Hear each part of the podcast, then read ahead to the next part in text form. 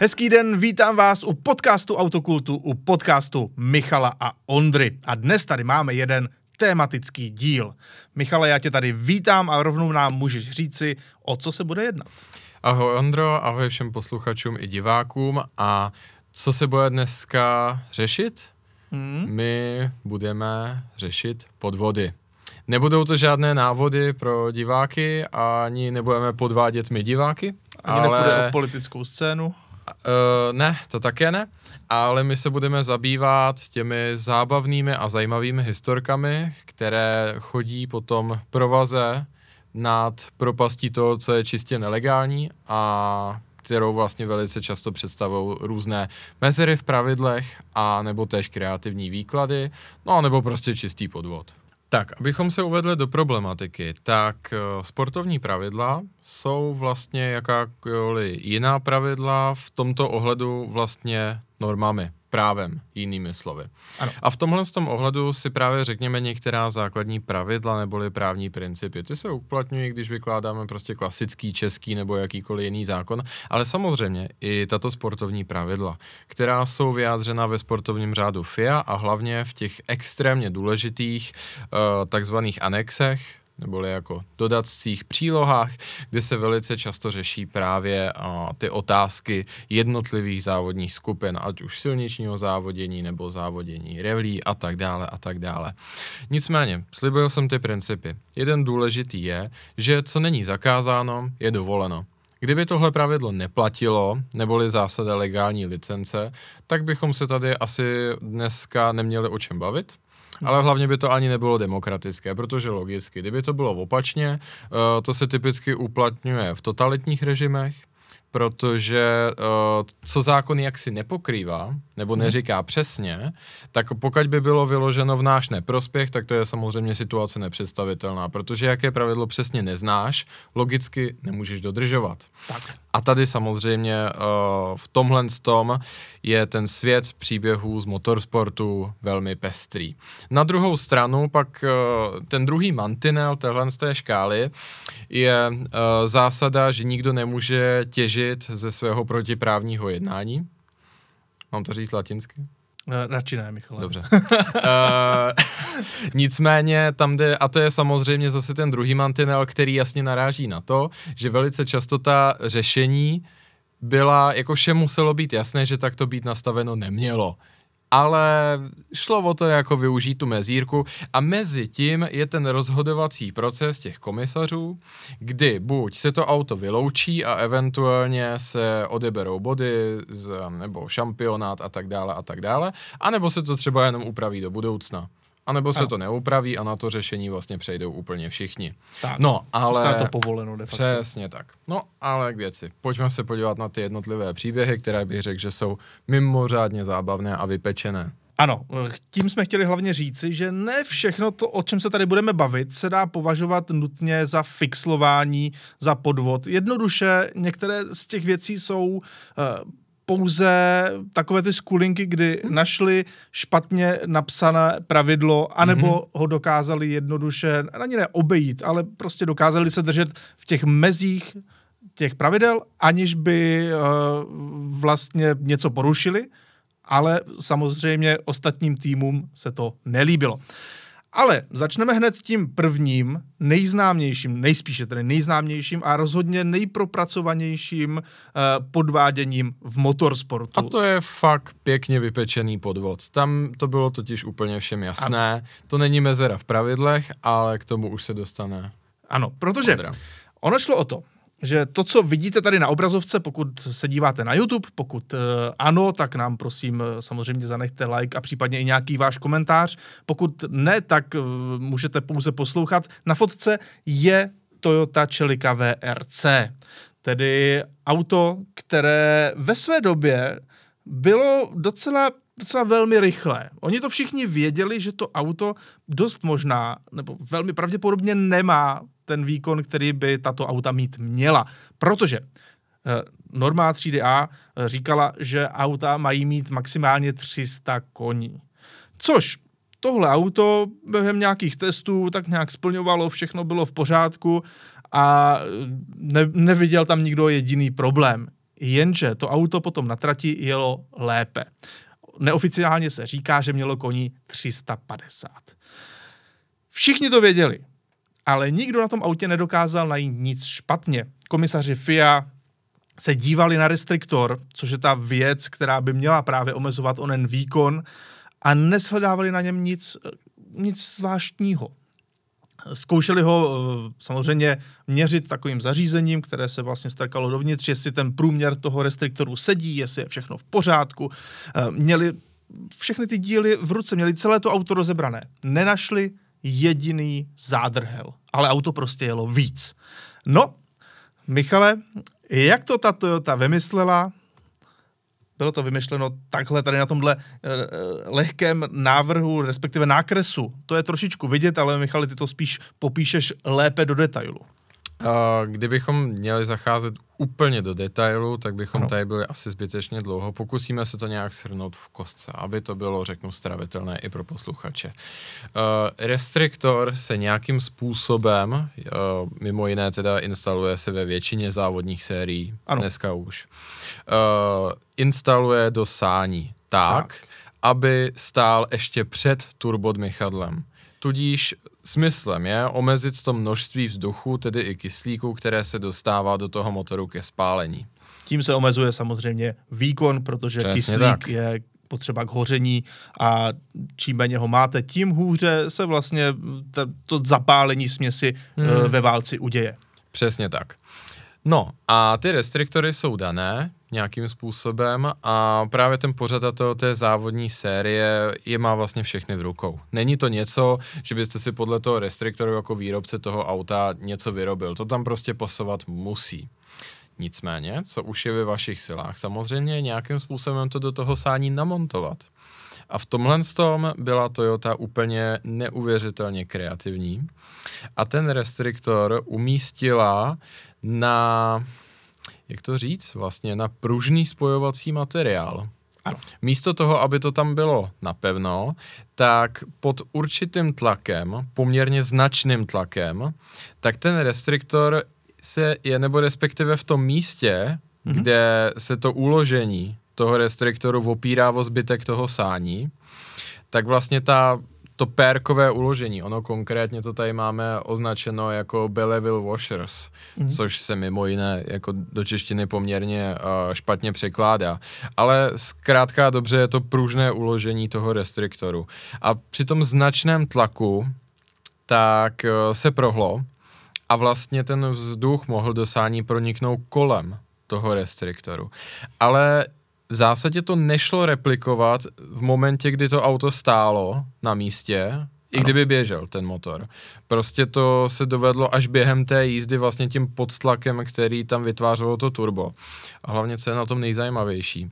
Tahle ta pérka za předpokladu, že jste na ten restriktor šáhli, tam byla umístěná takovým způsobem, že, se pře, že v ten moment se přesně vrátí na tu svoji pozici.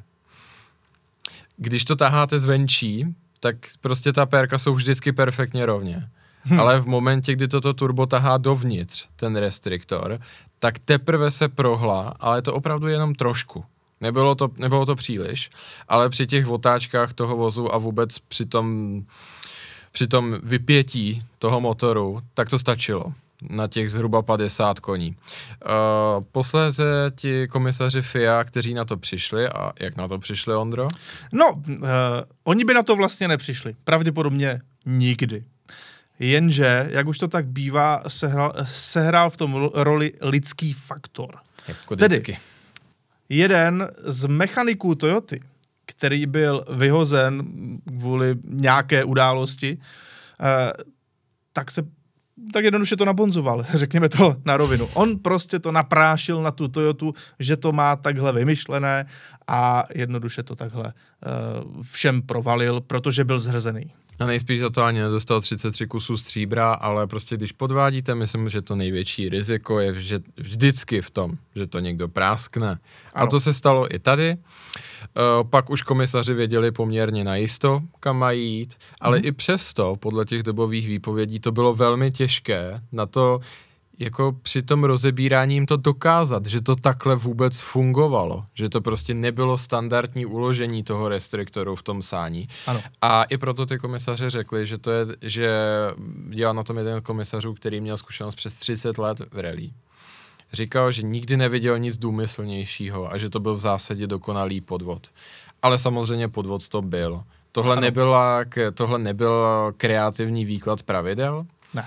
Protože jako všichni věděli, proč tam ten restriktor je a to pravidlo bylo konkrétně explicitně napsáno v tom, že všechen vzduch musí jít skrz restriktor. Všechen nasávaný vzduch. To zvýrazňuji kvůli tomu, že hned v dalším příběhu se podíváme na to, co je vzduch nenasávaný.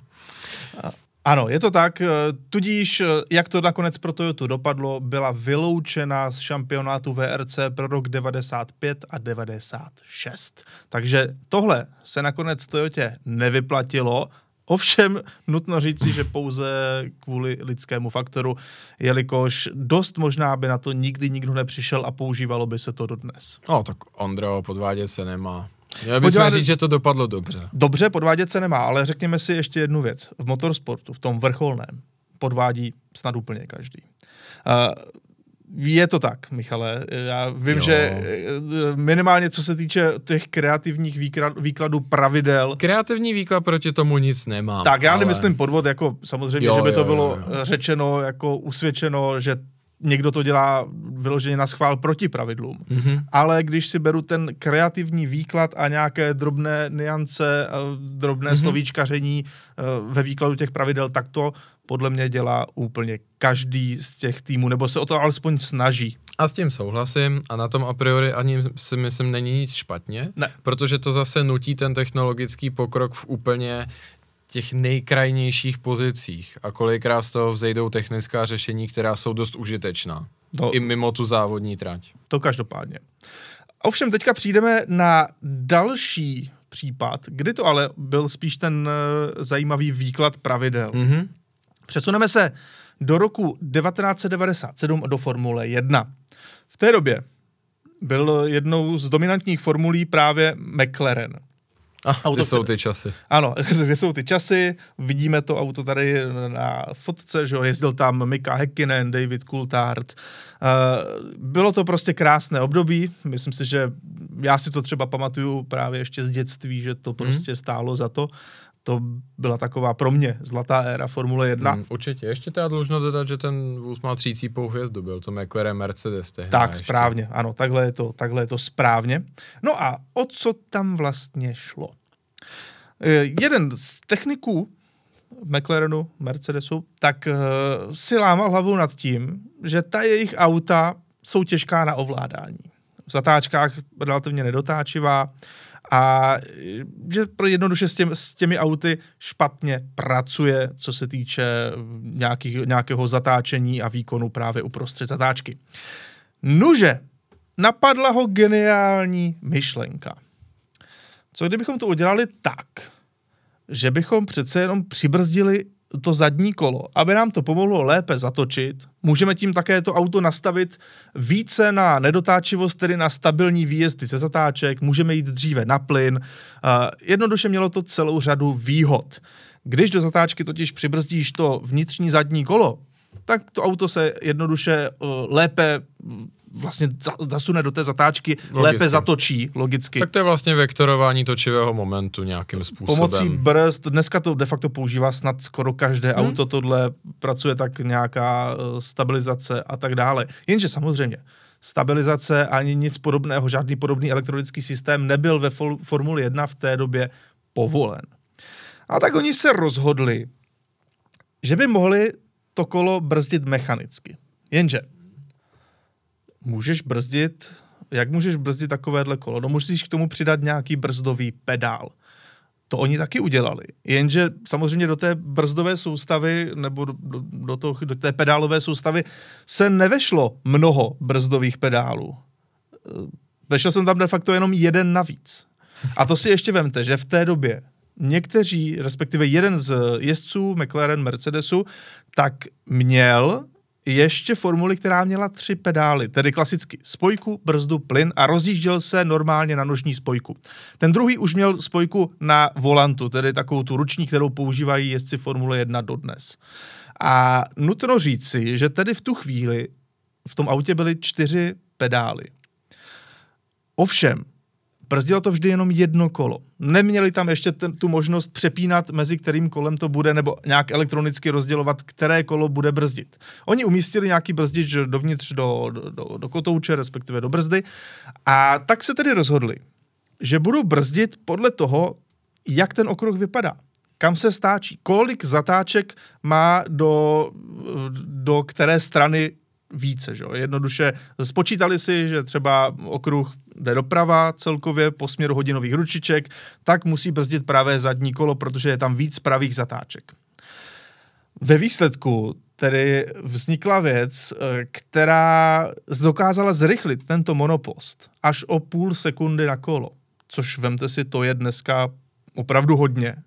Jenom pomocí této jedné věci, že v některých zatáčkách přibržďovali jedno kolo. Jenže, jak se na to přišlo? Jistý fotograf hm. takhle samozřejmě fotil auta na okruhu, fotil monoposty Formule 1. A přišlo mu zvláštní, že na výjezdu ze zatáček hoří McLarenům jedno zadní kolo, respektive jeden ten brzdový kotouč. Vyloženě to šlo vidět, že byl rozpálený, zatímco auto už by mělo v té době samozřejmě dávno akcelerovat, což ono i akcelerovalo, a nebyl tedy důvod nijak brzdit. Navíc zjistil podle fotek, že to brzdí jenom na jedné straně. Konzultoval to s jistými techniky, eh, s jistými kolegy a ti řekli, že nutně by potřebovali vidět fotku eh, vlastně té pedálové soustavy uvnitř toho auta. A tak se domluvili, že kdykoliv Mercedes bude mít nějaký problém nebo nehodu nebo něco takového, tak se budou snažit k tomu autu dostat, k tomu monopostu a vyfotit onu pedálovou soustavu. No a výsledek je takovýto, ono se jim to povedlo. Tady vidíte, že vlevo vedle toho masivního brzdového pedálu, protože tohle byla ta formule, kde už spojka byla na volantu, tak vlevo je ještě jeden malinký pedál a ten právě přibržďoval vždy pouze jedno kolo. Když se tahle fotka dostala na veřejnost, tak to neznamenalo žádné zablokování tohoto systému, nic podobného. Akorát to začaly používat i všechny konkurenční týmy. Dokonce pro další rok Formule už měli vymyšlené e, právě i přepínání mezi levým a, zad, a pravým zadním kolem, Eh, celé to mimochodem řešil Adrian Newey, jakožto eh, šéf konstruktér tohoto monopostu. Mimochodem asi víte, že dneska dělá pro Red Bull a stojí za úspěchy této formule v posledních dvou letech.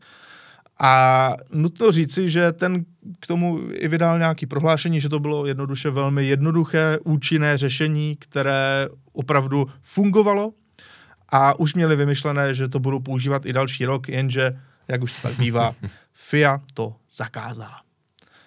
Michale, myslím si, že tohle, mě to, tenhle příběh mě baví, jak to vlastně zjistil někdo zvenku že to ani nebylo interně mezi těmi, těmi týmy, ale fotograf, který v té době normálně ještě klasicky vyvolával fotky, nebyly mm-hmm. digitální mm-hmm. fotoaparáty, tak si toho právě všiml, když vyvolával fotky a, a takhle uh, vlastně usvědčil McLaren Mercedes, uh, ne že z podvádění, ale z jisté výhody. Je to opravdu kreativní výklad těch pravidel a v tomhle z tom ohledu mně to přijde skoro až kouzelné, jako dobrý nápad, když to tak řeknu. Tak. Uh, musím teda hlavně obdivovat ty piloty, kteří se s tím, s tím nějakým způsobem naučili pracovat, protože vem si, kolik je toho ve Formuli 1 k řízení a do toho ještě teďka přemýšlet, v které té konkrétní zatáčce se vyplatí přibržďovat to kolo ano. a hlavně na výjezdu jako to dávkování téhle z té přídavné brzdy, která nějakým způsobem ovlivňuje jako tu funkci toho diferenciálu a tak vůbec. Nedovedu si to úplně představit. A to, že hlavně je to v době, kdy neexistovaly simulátory. Dovedu si představit, že kdyby dneska někdo přišel na podobné technické řešení v zimě, tak by prostě jako těm mladým klukům dal ten další pedál na ten simulátor no, a teďka oni by to tam ty desítky hodin prostě do blba odkroužili a naučili hmm. by se s tím s tím pracovat. Ale považuji se říct, že tady ten, ty možnosti se s tím naučit žít a využívat tu výhodu, tak byly velmi omezené. Ale zase na druhou stranu samozřejmě pro tato kreativní řešení tehdy byla dobrá doba, protože, jak si říkal, uh, fotilo se i klasicky na film, nebyla digitální fotografie a mimo jiné taky všude nebyly ty kamery. To dneska, když vlastně Mercedes AMG F1 Team přišel s tím uh, řízením vozu ve dvou osách, takzvaně, Tedy s přitahováním volantu. Přesně, že se neřídilo tedy jenom doleva doprava, kdo možná spoustu diváků a posluchačů bude vědět, ale a bylo to pro minulý ročník, to testovalo mm-hmm. Mercedes AMG a spočívalo to v tom, že vlastně se volantem nezatáčelo jenom doleva doprava, ale celý ten sloupek řízení se přitahoval k sobě a odstahoval od sebe. Uh, ten smysl byl, že uh, to měnilo zbíhavost kol předních a ta výhoda, asi se ptáte, jako v čem je ta výhoda? Ta výhoda byla v tom, že v ten moment, kdy to pilot přitáhl k sobě a zvýšil tu zbíhavost, tak uh, samozřejmě, když to řeknu úplně zjednodušeně, ta kola dřou o ten asfalt. To není ta správná pozice, mm-hmm. ale to se samozřejmě ve formuli hodí, protože tohle, když chviličku uděláte, tak zvýšíte teplotu v těch předních pneumatikách, i když ji tam nemáte.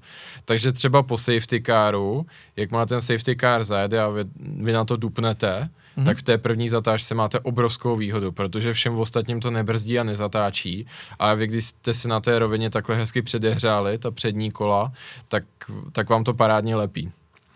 Ale samozřejmě to nemělo šanci se dostat ani do prvního závodu, protože v současné formuli jsou kamery úplně všude v hledí jezdce, za jezdcem, před jezdcem, všude kolem trati, takže už během toho testování tak si prostě samozřejmě všichni všimli, že Valtteri Bottas a Lewis Hamilton tak jako tahají volant k sobě a od sebe. V ten moment někdo zanalizoval to video, všimnul si, že se hejbou ta přední kola v jiné ose, než jakoby, nebo proti sobě. Mm-hmm. No a všem to bylo jasný, okamžitě došlo k výkladu pravidel a celý ten systém mohl putovat do koše. Michale, my jsme ještě nepoděkovali našemu kamarádovi Martinovi, protože on nás trošičku na téma tohoto podcastu navedl, mm-hmm. tím, že to je velký fanoušek motorsportu a je to člověk, kterého právě tyto věci baví, tak nám řekl, co kdybyste jako o tom něco vyštrachali, něco ještě řekli, uh, třeba i něco, co já nevím. No a tak jsme tady a tomuto se věnujeme. A jdeme zpátky do VRC, Michale, protože tohle je Ford Focus VRC. Mimochodem auto, které mě baví tím, že vlastně vypadalo úplně normálně, jako mm-hmm. de facto mm-hmm. kterýkoliv Ford Focus, respektive Focus RS, když tady nepočítám tuto šotolinovou verzi. A ano. Michale, tam Ford taky vymyslel něco důmyslného. Ano, Uh, je to velmi zajímavé, je to z roku 2003 a už jsem avizoval, uh, tohle je, myslím, starší, ta evoluce toho auta, než byla v roce 2003, je to, je ale to, to nevadí. Ano. Uh, to máme tady ilustrativně. A hm, uh, to tehdy byli jezdci uh, mimo jiné třeba Marko, a bylo to vlastně dva roky potom, co mimo jiné dnešní šéf týmu F1 Haas, Ginter Steina, mm-hmm. odešel uh, z řízení tohohle týmu. Potýkali se, řeknu, s určitými personálními problémy, nicméně Ford byl vždycky v, velmi blízko tomu být číslo jedna ve VRC, minimálně od těch 80. let dál. Ano. A přišli na jednu v zásadě geniální věc. Oni si byli samozřejmě vědomi toho příběhu Toyoty z roku 95 a nic takového samozřejmě dělat nechtěli. Ale Uh, v momentě, kdy závodíš v rally, kde jsou ta auta poměrně silně přeplňovaná, tak mimo jiné i tam bylo jedno z prvních vlastně nasazeních systému uh, ALS, neboli systém proti, s, proti prodlevě turba a taky různých obtokových ventilů a tak dále a tak dále. Jinými slovy jde o to vypouštět přebytečný tlak toho turba v momentě, kdy jezdec sundá nohu z plynu. Dneska to mají i běžná auta mm-hmm. a funguje to třeba proto, aby bylo hladší řazení, vylepšila se spotřeba a tak dále. Nicméně tady Ford Focus VRC s tím fungoval trošku jinak. Oni tedy věděli, že všechen vzduch musí jít přes restriktory. Nasávaný vzduch. Ano. Ale co když tady máme vzduch, který už nasát byl a v ten moment ho nespálíme. Hmm, to, nad tím se právě zamysleli. A přišli s řešením, které bych řekl, že je v zásadě geniální, protože tohle s tímhle s tím pravidlem pracuje tak, že asi všichni se shodneme, že to není porušení toho pravidla, mm-hmm. protože ten momentě, kdy to auto bylo na plynu, tak ten vzduch krz ten restriktor šel. Ale přijde zatáčka, nevím, horizont a tak dále, jezdec potřebuje zpomalit a jde nohou z plynu. V ten moment klasický obtokový ventil prostě vyfičí ten vzduch ven, pod kapotu někam pryč. A Ford si říkal, Hergot, to je škoda, když už tam ten vzduch je, že jo. Takže celým tím autem byla vedena trubka, jak tady máme v tom nákresu, až do zadní části, za zadní náraz, do zadního nárazníku, mm-hmm. Kde byla nádrž, vyrobená z 2 mm titanového plechu, což je na poměry titanu fakt strašně moc. A byly tam naprosto neuvěřitelné tlaky, a to z toho důvodu, že právě to auto nemělo obtokový ventil, který by ten vzduch vypouštěl ven. Nýbrž všechno se krásně schovávalo do této zadní bandasky v tom nárazníku, jenom proto, aby potom to auto mohlo mít chvilkově vyšší ten plnící tlak, v momentě, kdy krom toho vzduchu, který tam přijde zvenku, krz ten restriktor, tak za tím restriktorem ústilo vlastně vrácení tohoto nasátého a skladovaného vzduchu. Když a... se podíváme na to pravidlo, že všechny nasávaný vzduch musí jít přes restriktory, oni ho prostě neporušili. Tam to byl takový chvilkový boost, ale vzdu- ze vzduchu, který už tím restriktorem prošel. Takže chvílemi, chvílemi, dokud to prostě v té, v té tlakové nádobě stačilo a měla dostatečný tlak, tak to auto mělo mnohem vyšší plnící tlak. Ale pokud se koukáte na rally, tak si dovedete představit, že samozřejmě ten rozdíl byl markantní, mm-hmm. protože tam nejsou prostě dlouhé roviny. Tam ne, ten jezdec neustále jako tancuje po těch pedálech a různě brzdí, zrychluje, zpomaluje a tak dále. Takže on se to ukázalo v praxi velmi účinné. A vlastně to auto mělo značnou část času zvýšený ten plnící tlak, protože jak ho rychle napouštilo, tak si ho v, ten, v tu ránu i bralo. Opravdu, opravdu velmi zajímavé řešení. E, nicméně e, to řešení bylo zakázáno, ale nebyly udělány žádné body ani vyloučení, protože v skutku byl to pouze, jenom a pouze kreativní výklad pravidel. Já si pamatuju, že jenom o pár let později um, přišel s kreativním systémem uh, rovněž tým Subaru, mm-hmm. který dokázal udělat na Impreze VRC eh, de facto takový zajímavý startovací systém, kdy to auto si dokázalo natlakovat turbo a roztočit ho naplno, aniž by to bylo v závislosti na otáčkách motoru. Protože samozřejmě, jestli víte, tak normálně turbodmychadlo pracuje tak, že nejdřív musíte vytočit ten motor eh, a ty výfukové plyny roztočí turbo. Oni dokázali to turbo roztočit bokem a proto, když se podíváte na start uh, Imprezi VRC, mám pocit z roku 2005, tak to auto de facto startuje z volnoběžných otáček, ale vystřelí dopředu neskutečným způsobem. Takže není to takový ten launch control, že nejdřív vytočíte motor, chvíli se to tam drží, dělá to ty hezké zvuky a pak auto vypálí. Tady se lehce zvýšily otáčky motoru, úplně minimálně, na nějakých třeba 1200, něco takového, a to auto vystřelilo jako raketa. To byl taky docela zajímavý systém. Ale jdeme dál, zpátky k tomu opravdickému podvádění. Protože máme rally pobřeží Slonoviny mm-hmm. z mhm. roku 1985. Je éra Group B, tyto rally jsou ještě velmi dlouhé, dálkové, náročné a občas se stane, že jednoduše nabouráš. Tohle je Michelle Mouton, nejzna, nejznámější, asi nejúspěšnější ženská závodnice eh, v nejvyšší rallyové lize.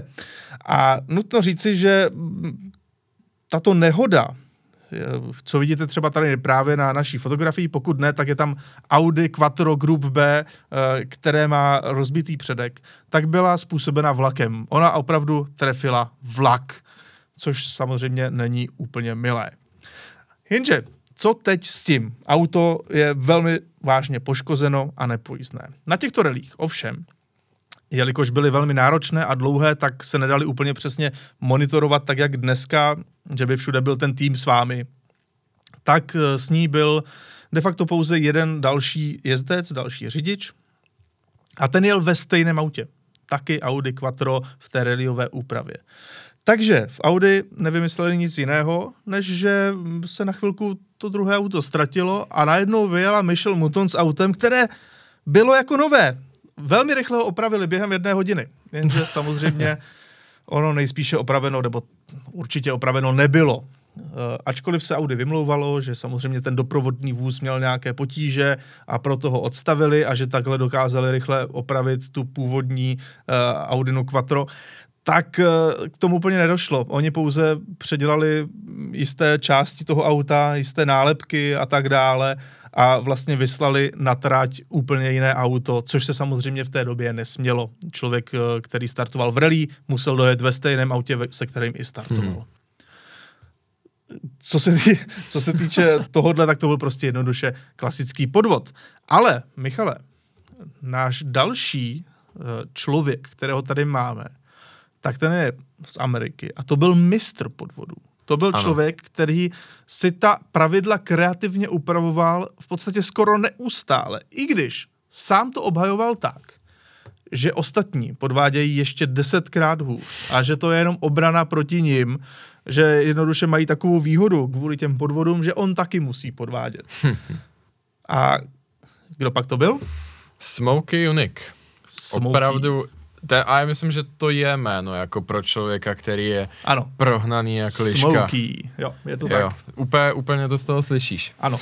Nicméně Smokey Unique je jeden z těch lidí, kteří bych tak řekl, jsou lidi, kteří třeba využijou nějakou příležitost v tom kreativním výkladu těch pravidel. Ale pak jsou lidi, kteří bych řekl, že v tom prostě podvádět a vymýšlet různé fígle, ať už je to čistě protiprávní, anebo ať už je to jenom ta mezera v těch pravidlech, tak tím prostě žijou. Naprosto. Vidí to jako součást té soutěže.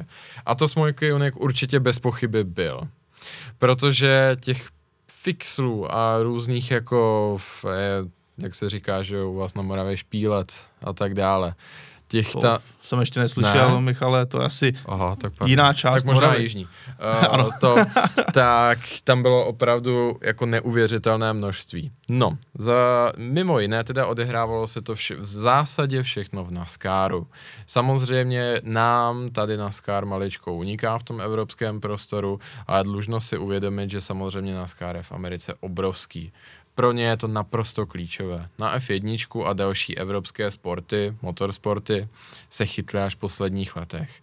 Ale pokud vítězíte v NASCARu, tak samozřejmě jednak jako výrobce prodáváte auta s tím spojená ano. a jste prostě super hvězda prvního formátu.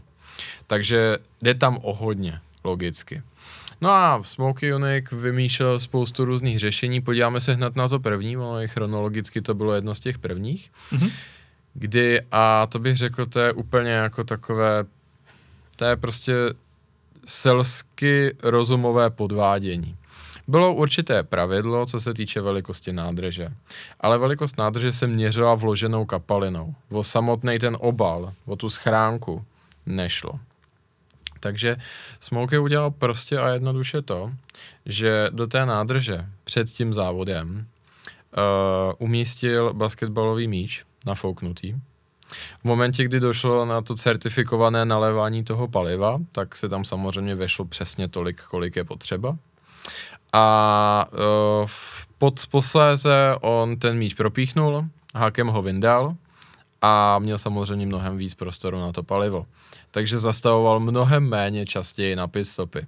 V té době, mimo jiné do dneška, tak se dotankovává během závodu uh, na skáru. Takže uh, to, byl, to byla jedna z těch prvních věcí. Nicméně to byla ještě, řeknu tam, jakoby sympaticky prohnaná, ale není to vyloženě geniální. On všeobecně právě s palivovou nádrží a s objemem Jo, toho, bavili, toho bavilo prostě. Toho bavilo. To jo. bylo jeho. Prostě jo. to on uměl a ano. vymýšlel neskutečné fígly. Vím, Třeba, na co narážíš. Eh, ono jich bylo několik. Hmm. Postavil mimochodem auto, které vlastně byla jenom palivová nádrž. Hmm. Protože to v té době na Indy 500 povolovali, tak postavil auto, kde seděl on a vedle sebe celý zbytek té karoserie byla taková, vypadalo to jak hm, nějaký kajak, eh, jenom zakrytý i z vrchu a byla to prostě celé palivová nádrž, takže on na Indy 500 nemusel zastavovat. Hned další rok samozřejmě zavedli maximální, počet, ne, maximální objem paliva. E,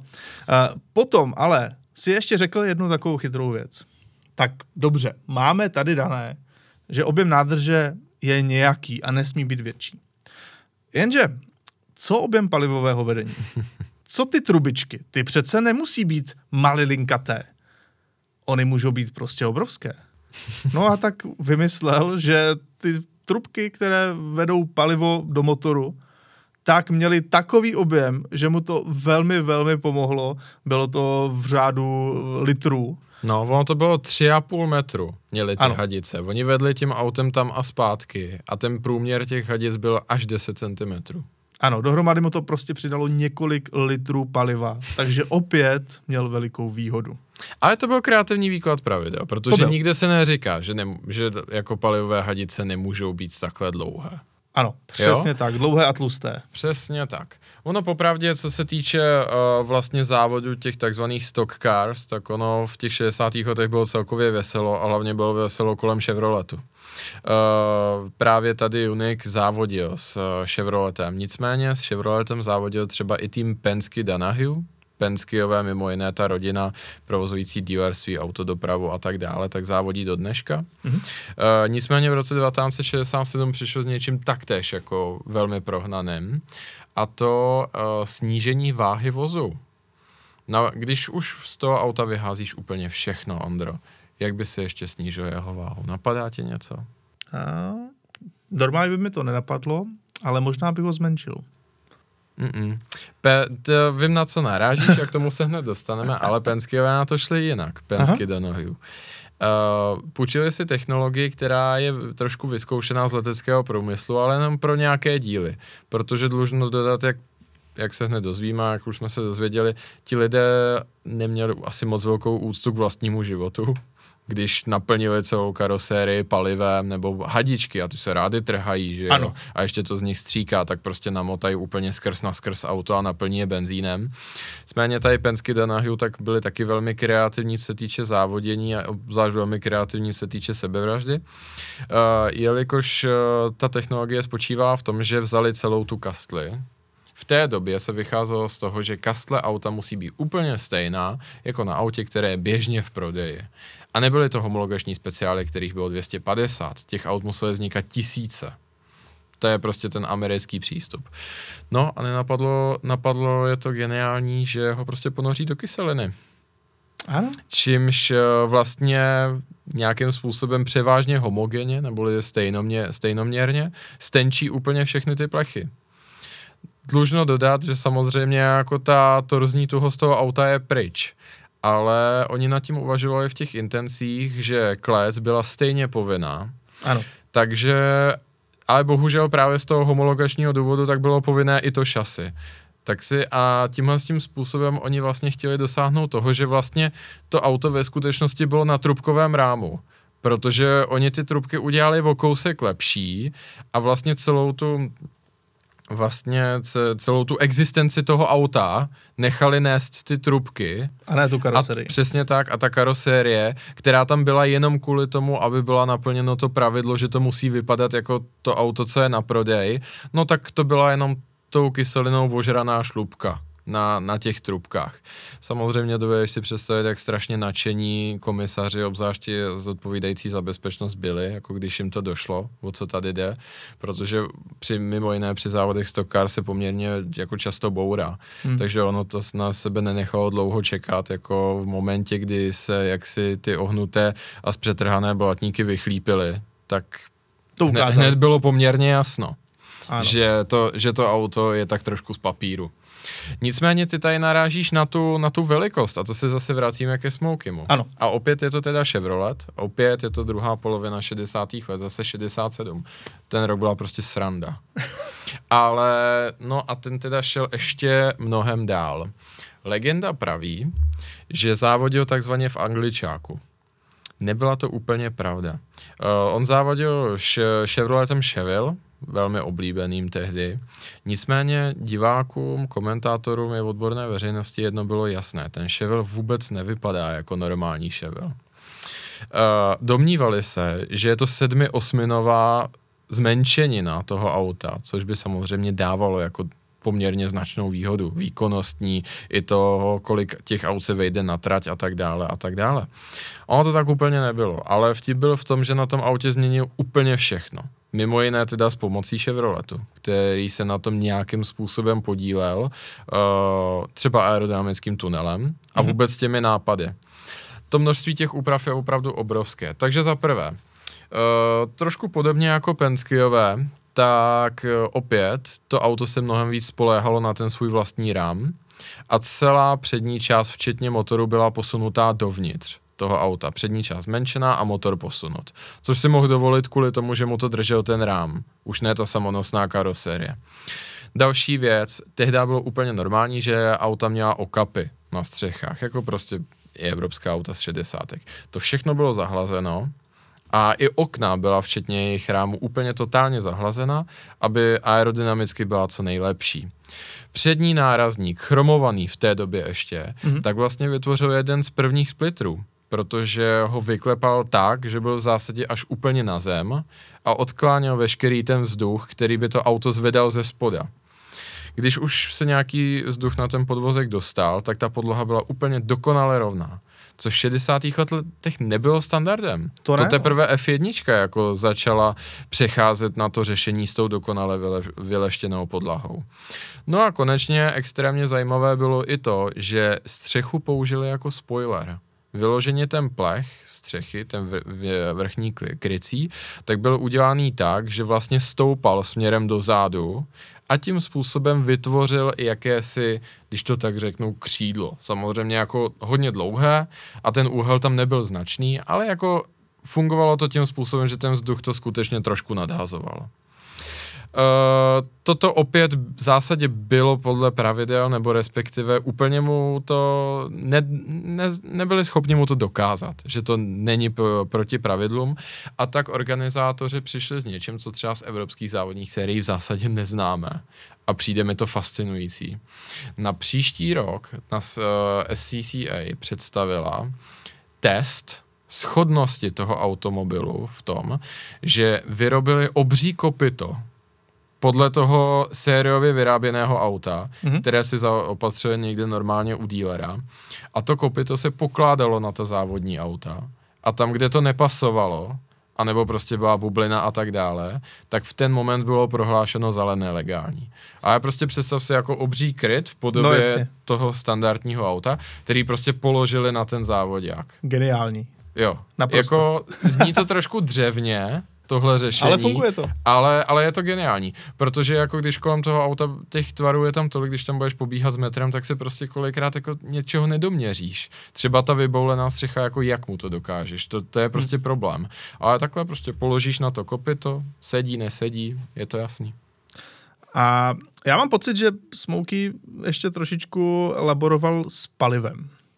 A je s jeho teplotou. Jo. Jo, to je taky pravda. No a to už asi jenom v krátkosti, protože samozřejmě, jak víme, tak uh, kapaliny, konkrétně i těkavé kapaliny, že ano, tak nějakým způsobem uh, lze ovlivnit to měření tou jejich teplotou. On aby samozřejmě toho paliva tam dostal co nejvíc, tak víra, zdá se říct, mrazil benzín. Samozřejmě mm-hmm. benzín má velice jako nízkou teplotu, kdy přechází jako do, do pevného stavu, to samozřejmě ani zdaleka, nemluvím o tom, že to by mu nefungovalo, ale kvůli tomu, aby prostě prošel co nejlíp při těch měření a dostal tam toho paliva co nejvíc, tak ten benzín byl vychlazen úplně, co to šlo. Ano, a díky tomu zase měl více paliva v nádrži. No a půjdeme ještě k dalšímu dokonalému, respektive velmi váženému a geniálnímu konstruktérovi. Měli jsme tady Adriana Neweyho a tentokrát tady máme Gordona Murrayho. A právě tento jeho formulový speciál. Mm-hmm. Jaká to byla formule? Uh, to je Brabham, že jo? Ano, je to Brabham, přesně mm. tak. A o co tam vlastně šlo? V té době... Mě zkouší. Měla, ano, musím to trošku vyzkoušet.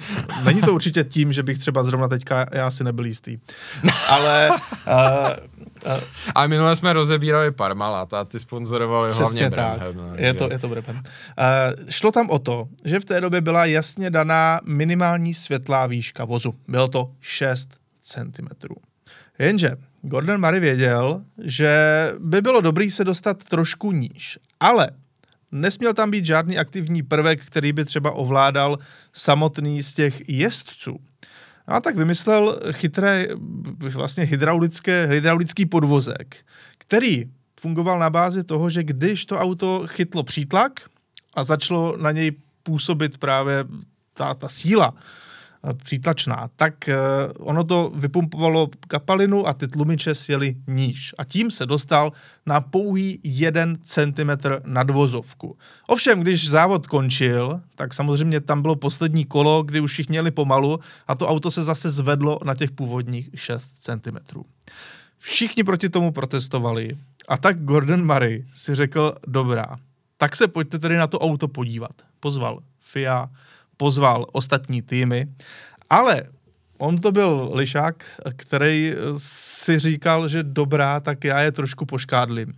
A umístil na bok toho vozu takovou krabičku, ze které trčely různé drátky a hadičky a podobně, která byla úplně k ničemu ale oni tam měli jenom proto, aby se na, na ní soustředili všechny ty týmy a FIA a, a všichni ostatní, aby kolem toho chodili a aby si nevšímali jeho aktivního podvozku. Ono to zabralo. Nikdo nevěděl, co se tam vlastně děje a všichni říkali, jo, on tady fixuje, tady je ta krabice, ale on jim říkal, ale ta, ta nedělá nic špatného, pojďte se podívat. Nechali znova proskoumat celou tu formuli, ať se podívají do interiéru, respektive do kokpitu, jestli tam najdou nějaké tlačítko, kterým by snad ten jezdec mohl to auto snižovat. Nikdo nic nenašel.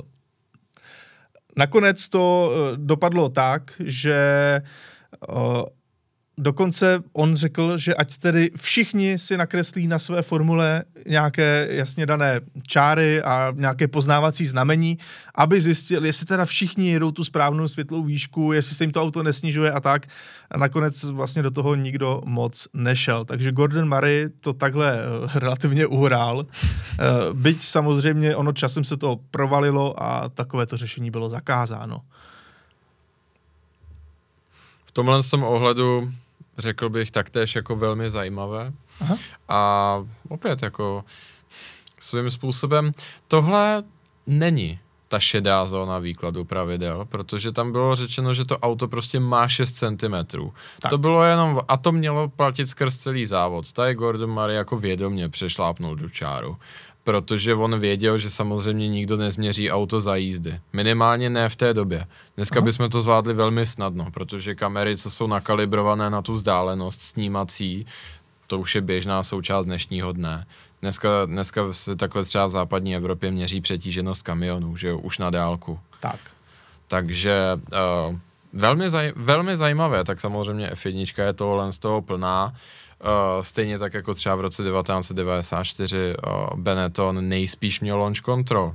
Ano, uh, u Schumacherova vozu. Přesně tak. Uh, ačkoliv samozřejmě v té době to nebylo povoleno, tak opravdu to auto s velmi velkou pravděpodobností nebo téměř jistě mělo funkci launch control. To je vlastně už ta doba, kdy spousta z těch kouzel se skryje v té řídící jednotce a za předpokladu, že to nezjistíme vlastně z nějakých vnějších faktorů, anebo vyloženě někdo nemá dokonalý přístup do té řídící jednotky, tak prostě se to těžko hledá. Tam to tehdy FIA uzavřela s tím, když Benetton teda zveřejnil ten kód, té řídící jednotky, že launch control tam nejspíš byl možný ale nikdy nepřišli na to, jak se spouštěl, jak přesně fungoval ano. a všechny ty okolnosti. A v tom ohledu nikdy za to ani nepadl žádný trest. Mně se třeba ve Formuli 1 líbilo ještě jedno podvádění, které dělalo několik týmů zároveň a FIA na to přišla velmi důmyslně. Šlo o to, že některé týmy zjistili, že když startuješ závod, tak čekáš, až ti zhasnou světla. To je dobrý. Ale všechno to zhasínání oněch světel bylo říšen, eh, řešeno rádiovým signálem. A ty týmy se nabourali na ten signál a zjistili, že dokáží tomu jezdci dát vědět, kdy přesně má vystartovat. Tudíž on vystartoval vždy naprosto přesně a bylo to plno lidem hodně divné, protože přece jenom nějaká reakce na zhasnuté světlo vždycky je. V dnešní Formule 1 to dokonce máte i uh, vypočítané, je to třeba 0,3, 0,4 sekundy, uh, kde máte ten reakční čas. Jenže u těchto jezdců to vždycky bylo téměř perfektní. Oni vystartovali vždy přesně, jak zhasly světla. Takže všem to vrtalo hlavou. A nakonec teda FIA se rozhodla, že změní onen rádiový kód, ale nikomu to neřekla. Takže pokud chcete vidět, jak to vypadá, když eh, je někdo nachytán, jako takzvaně inflagranty, tak se podívejte na záznam startu velké ceny Německa na Nürburgringu z roku 1999, protože tam uvidíte tu krásnou věc, jak světla ještě svítí, ale zhruba taková jedna třetina startovního pole už se rozjede a vypadá to hrozně komicky. Komentátoři neví, co se děje, všichni nad, to, nad tím jenom žasnou a rozhodně doporučuji, je to super video. Já si myslím, že komisaři v, na ředitelství závodu musí úplně umírat smíchy. Tak, myslím si, že ten, si to ten užívali. chaos. Naprosto si to podle mě ten užívali. chaos. No, ale ty se pojďme podívat uh, zase zpátky do rally a to do těch uh, ikonických 80. let, konkrétně do roku 18, 8, 1982 a 1983. A na jedno z mých nejoblíbenějších aut vůbec na celém tomhle tom světě a přilehlém vesmíru, což je Lancia 037. Ano, Konkrétně- vytuněná Beta Monte Carlo. To neříkej. já vím, já jsem tě trošku škádl, když je to tvé nejoblíbenější auto. Beta Monte Carlo, ano, jako některé věci s tím byly trošičku jako spjaté, ale... Ten základ auta úplně No, když prapůvodní, ona, ale Prapůvodní, no, No, ale prapůvodní. oni to posléze změnili tolik, že vlastně s Betou to nemělo nic společného. no, díky bohu, ale, jinak by to zrezlo no. už na závodní trati, že jo? To je pravda, ale, ale byly Bety, no tak ale tohle bylo z plastu, že jo? No, no díky Převážně. bohu, no jasně, ano. Ale uh, byly i bety, kde bych teda jako uh, přimhouřil oko, třeba taková beta uh, Group 5, ta má kolem 500 koní zhruba, takové to šílenství do uh, okruhové, tak to si myslím, že je fajn. Ale zpátky k 037. Rallyový speciál, vytvořený v zásadě jenom k dominanci v rally. Nic jiného v tom nebylo. Uh, chronologicky se zde vracíme do doby ještě před Deltou a její dominancí, ještě Ano. před Deltu uh, S4, což Ještě byla před vlastně první Delta. všeobecně. Přesně tak. Vlastně tady jsme, tady jsme v těch posledních letech, kdy zadní náhon zuby nechty brání to vítězství ve světovém šampionátu rally, než uh, si ho definitivně přebere Audi a úplně všichni přejdou na pohon všech kol.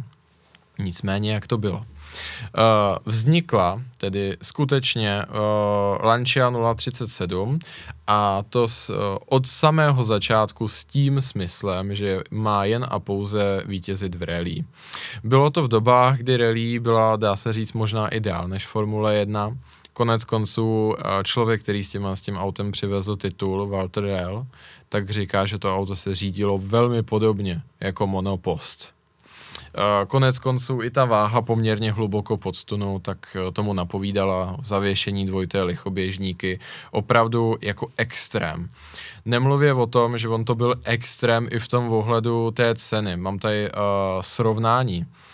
Uh, Lancia Prisma 1300, tehda jako poměrně solidní auto, stála 12,4 milionů lir, Maserati uh, Biturbo stála 17 milionů lir a tohle 45.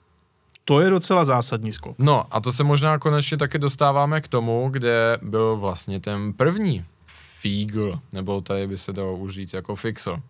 Uh, jsme v Itálii, kde tu samozřejmě hlavně o jídlo, dobrou náladu a tak dále. Tým toho chtěl maličko využít, protože při téhle ceně a složitosti toho auta, tak dosáhnout 200-kusové homologační série byl obří problém. Takže se rozhodli, že na to půjdou fikaně. Uh, pozvali, pozvali Mezinárodní automobilovou federaci, aby si všechna auta překontrolovala, vzali je na parkoviště a řekli, tady máme část těch vozů, uh, pojďte si je prohlédnout. Vzhledem k tomu, že tohle se dělá před sezónou, bylo to podzim zima, takže bylo i poměrně sichravo, nic moc, takže komisaři kontrolovali, kontrolovali a pak prostě uh, ta delegace Lanče řekla, a už, už je zima, jako pojďte si dát něco dobrýho, sedneme do restaurace, probereme to a pak to dokontrolujete. Komisaři se nechali, nechali na tohle, když se tak řekne, ukecat. No a co dělal zbytek továrny Lančie? Do těch aut, které tam na tom dvoře stály, tak sednul a přestěhovali je jinam. A furt to byla ta stejná auta. Uh, dlužno dodat, že 037 nebyla nikdy konfigurovatelná. Vši, ta auta jsou naprosto identická. Naprosto. Takže přesunuli jinam. E, mezi tím, co poobědvali, popili víno a tak dále, tak se posléze přesunuli do, ke zbytku té kontroly. Komisařům odprezentovali tady, tady je ten zbytek, na tom druhém parkovišti, jak jsme slibovali. Byla to samozřejmě ta samá auta, Naštěstí se dělo tak dlouho, že byla už i studená, takže nebylo poznat, jako, že ta auta jela. No a tímhle tím způsobem Lancia prošla. Údajně v papírech eh, Lancia bylo, že mělo údajně vzniknout 207 kusů, nicméně všichni se domnívají, že těch aut nemohlo být víc než 170. Úplně všetně všech variant. I těch později představených na závody. No, Zajímavé. ale to nebylo všechno. V roce 1982 tak těch problémů během sezóny bylo poměrně dost a Lanči se nepodařilo vyhrát. Mimo jiné i byly tam nějaké personální problémy. V roce 1983 nicméně uh, máme v týmu Waltera Rehla a taky Marku Alena. Obě dvě jako reliová esa, řekl bych. Hlavně teda Walter Rehl. Byť uh, je to pan trošku vrtošivý, jak se hned za chvíli dozvíme. Uh, nicméně Lancia věděla, že je to skoro Mission Impossible a věděla o svých silných i slabých stránkách a ty slabé stránky hlavně byly velmi snadno využitelné uh, protivníky jejich, což byl Audi Sport Quattro a samozřejmě pohon všech kol. A jedna, jeden z těch kámenů úrazů doslova tak bylo už uh, Rally Monte Carlo, hned otevírací uh, závod šampionátu. 0,37 zadní náhon, Sport Quattro 4x4.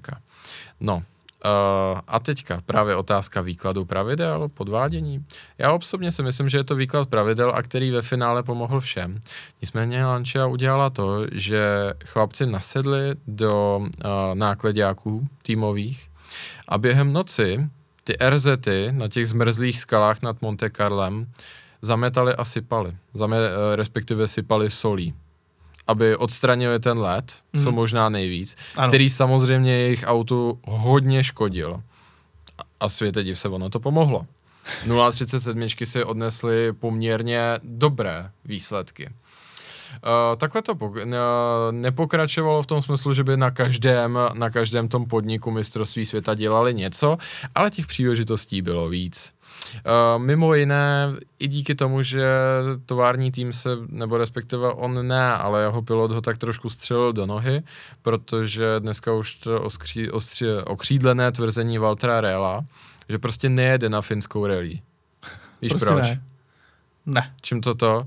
To, že řekl, že kdyby chtěl lítat, tak se býval stal dopravním pilotem a prostě řekl, že tam nepůjde. Uh, čímž samozřejmě se 037 obrali o poměrně hodně bodů, protože z Finska toho tolik nepřivezli. Nicméně potom přišlo, přišel uh, v zásadě vrchol. Rally Sanremo v Itálii na domácí půdě. Lancia nenechá nic náhodě. Těch aut tam bylo nasazeno v zásadě šest s tou tovární podporou. Ale to nebylo všechno. Problém byl prach na Rally Sanremo. Ne, že by to 037 se škodilo, ten povrch byl poměrně pevný a to jí vyhovovalo. Mimo jiné na těch plně asfaltových relí, tak ta 037 byla o dvě třídy rychlejší než to Sport Quattro, protože byla hmm. extrémně lehká, snadno ředitelná a tam ta trakce absolutně nebyl problém. Hlavně s Walterem za volantem. Jednou mě ves v mém autě a absolutně do dneška nechápu ten člověk je mimozemšťan. A uh, šlo o to, že záleží na startovním pořadí na Rally Sanremo, protože ten prach uh, si sedá víc jak minutu, skoro dvě, po tom předchozím autě, takže jinými slovy nic nevidíš. Jo. Řeši, takže opět, hoši sedli do jejich vanů, uh, do těch dodávek Fiatových a jeli se to řešit. Na dodávky přidělali smetáky, které odhrnovaly ten přebytečný prach z cesty, aby snížili tu prašnost. Ale úplně to nepomohlo, tohle to kroužení těch týmových dodávek, jako po, po RZách, a tak prý sami piloti přišli s něčím ještě mnohem lepším. A dokonce to vychází z pravidel, z obecných pravidel pro rally i pro okruhy jsou v tomto podobná. Jakmile se chystáš na start v rally, na rozdíl samozřejmě od okruhu, tak přijedeš k té čáře, u tebe je timekeeper, který tě odmávne, jedeš, jakmile protneš čáru, počítá se čas. A jsou určité časové úseky mezi tím, kdy auta vyjaráží na trať. Obvykle je to pár sekund, pár desítek sekund max. Mm-hmm. Ale oni věděli, že potřebují ty dvě minuty. A v momentě uh, se mu, toho startu se může stát, že jsou technické potíže, ale ne všechny jsou důvodem k vyloučení z toho startu. Obvykle se to znakuje tím, že otevřeš dveře a vyndáš ruku z toho auta a pokud jsou to, a hlavně pokud jsou to problémy bezpečnostní. A oni v tomhle tom ohledu právě tam přijeli na ten start a v momentě, kdy už ještě chtěli odmávat, tak jako znakovali tou rukou ven z toho auta, pardon, pardon, mám problém. A teďka vysvětlovali to té časomíře, že prostě mají problém s pásy, že tohle je problém, tamhle je problém a jako něco tam, něco tam prostě jako hrozně zmatkovitě řešili v tom autě a snažili se získat prostě co nejvíc času na ten start. A to až do míry, kdy už mu ta časomíra pohrozila, jako že, to, že už to bude DNF, tak v ten moment jako řekl, dobrý, už jsem to vyřešil, zacvaklo to, zabouch ty dveře a jel. Přičemž ten prach už byl sedlej. Velmi, velmi chytré a důmyslné. A je pravda, že Lancia vlastně díky všem těmhle drobnostem dost možná právě získala ten titul. Jo, konec konců bylo to menším rozdílem bodovým už to být ani nemohlo a ten titul mistrů světa získali samozřejmě za strašné radosti, Uh, Walter Reals se tím mimo jiné bych řekl stal nesmrtelným, protože uh, jako samozřejmě, uh, třeba to s tou homologací, tam to byl takový trošku fixel, ale popravdě jako ono to udělalo více roznaček, včetně našich oblíbených v minulosti. Nebo třeba využili toho, že... Škodovka, myslíš? Třeba. Ano. Ale myslím, že i Porsche se to jednou dopustilo jako s pár autama, i když třeba 917 teda měli všichni. Ale bylo to takový diskutabilní, jako velice často jako automobilky v tomhle chodili po hraně a uh, nebo třeba Mercedes taky ten zase velmi kreativně vykládal jako tu velikost toho auta a co musí plnit za parametry. A šlo o to, že uh, tohle to byl fix a co se týče toho solení, tratě, zametání a tak dále, tam si myslím popravdě, že je to kreativní výklad pravidel, protože nikdo neřekl, že na tu RZ tu nesmí jako týmová auta vyjet a hlavně oni jako tuhle službu udělali všem když to tak, tak řeknu. Tak. Jako samozřejmě, že tím znevýhodnili to Sport Quattro, ale jako bylo to zametený pro všechny v ten moment, jo, takže je to takový, myslím si, že se s tím tak nějak dá žít. Ano, teď bych vás chtěl malinko vyzvat, protože máme před sebou poslední věc, hmm. která je mimochodem velmi čerstvá a aktuální. Tak eh, napište nám do komentářů, pokud máte tu možnost, jste na YouTube, na našem YouTube kanále autokult.cz, tak nám napište, jaké je vaše oblíbené právě třeba podvádění v motorsportu, nebo nějaký příběh z motorsportu. Nebo třeba jestli jste něco... podváděli v motorsportu? Ano, nebo jestli jste podváděli, anebo samozřejmě nám dejte vědět, co jsme třeba vynechali, o čem jsme nemluvili. A teď už se ale podíváme na věc, která se udála před uh, několika týdny, mm-hmm. možná dvěma, a která obletěla celý svět doslova. Jednalo se o NASCAR a o jednoho z řidičů, který potřeboval se z desátého místa probojovat alespoň o pár míst nahoru, aby získal eh, jistou výhodu, aby postoupil do nějaké, nějakých dalších bojů. Tuhle fotku, respektive celé video jste asi viděli. Pán udělal takzvaně wallride. Michale, eh, co bys k tomu řekl a proč to tady vůbec máme? Protože plno lidí to oslavovalo jako geniální tah. Ale eh, třeba soupeřící jezdci z toho nebyli vůbec nadšení. Uh, je to i takový diskuzní příspěvek, říkal jsem si, že by bylo fajn se o tom pobavit a já tady budu samozřejmě ilustrovat nějaký svůj pohled. Dost Aha. jsem se nad tím zamýšlel, hlavně jako třeba na pozadí toho, že prostě se pohybuju v právu. Uh, a je otázka právě jako, jestli mu tu pozici nechat, jestli ho diskvalifikovat, co s tím bude do budoucna. A tady se musím přiklonit k tomu, že obzvlášť tom NASCARu nikde není napsáno a ty obecné sport, sporting regulations od FIA znám, že jako nemůžeš bourat. No, to není zakázáno prostě no, nějakým no, způsobem jako jezdit po hrazení. Takže na, v momentě, kdy se v té diskuzi to rozproudilo tím směrem, jestli ho diskvalifikovat, být já ten rozhodující, a mimo jiné teda dopadlo to stejně, tak bych ho nediskvalifikoval. Já taky ne, určitě Protože ne. on samozřejmě udělal něco, co hraničí trošku jako se sebevraždou, minimálně teda napuch, napáchal hodně velký materiální škody, ale neudělal něco, co je zakázáno a v tom NASCARu mu to přineslo samozřejmě velko, velmi hmatatelnou výhodu. Ano, dostal Ale- se mimochodem z desátého na páté místo No, a tím vlastně postoupil dál. Kdy tam je to vlastně jako playoff, když to tak řeknu. Přesně jako. tak. Nicméně, uh, co s tím do budoucna? Uh, já bych tohle rozhodně reguloval, protože samozřejmě dovedeme si představit, že takhle by se to mohlo dít pravidelně, protože v Na konci momentě... závodu Přesně v tak. poslední zatáčce by to vlastně mohl udělat úplně Jo, každý. a když, a když to dovedeme ad absurdum, tak, je samo, tak by se samozřejmě jako z toho závodění mohl stát jakoby takový pinball, že vlastně by to byly jenom takové jako kuličky v nějakém automatu, které by se tak jako vozily po tom hrazení různě.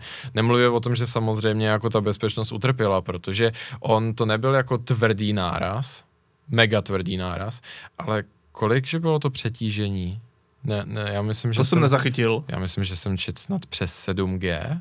To bych moment. určitě věřil, ale hlavně samozřejmě poškodil si ten svůj vůz, takže uh, dál rozhodně by nemohl No. jet. On to No, udělal ne- v posledním no, kole, jasně. poslední zatáčce, takže to bylo Tak. jediné štěstí. Nemluvě o tom, že samozřejmě není, za, není zakázáno obecné rovině bourat a spolíhá se na to, že jako nikdo nechce bourat, ale když někdo chce bourat, tak pak samozřejmě musíme otvírat tu otázku, a co když z toho ně, něco uletí a toho druhého to přizabije, že jo, protože jako v ten moment, kdy to auto jede 200 mil a najednou se sklouzne po tom hrazení, jako by mohlo by se třeba za něco zaháknout a pak se roztočit, nebo jako podobné věci. A v ten moment samozřejmě veškeré snahy o to udělat ten motorsport bezpečnější jako letí z okna. Takže v tenhle ten moment, jo, velmi zajímavý jako akt odvahy. Ne, nepenalizoval bych to, ale učinil bych to nelegální. Každopádně já jsem třeba rád, že to někdo zkusil. Je faktem, já si myslím, že my jsme asi první generace, která tohle jako zkusí, protože pro ty předchozí si myslím, že je to naprosto nemyslitelný. Ne, to je moc nebezpečí, ale Jo. dneska při bezpečnosti těch aut Jo. eh, si myslím, že už na to někdo právě najde Jo. odvahu, A hlavně, tak jako tento a hlavně to máme naskoušený z těch videoher, že to funguje. Aspoň v teorii, že jo. Tak, tak, to je pravda. No a tím se s vámi pro dnešek loučíme. Děkujeme, že jste tady byli s námi. Děkuji Michale také za tvoje příspěvky a uvidíme se u dalších témat zase za týden.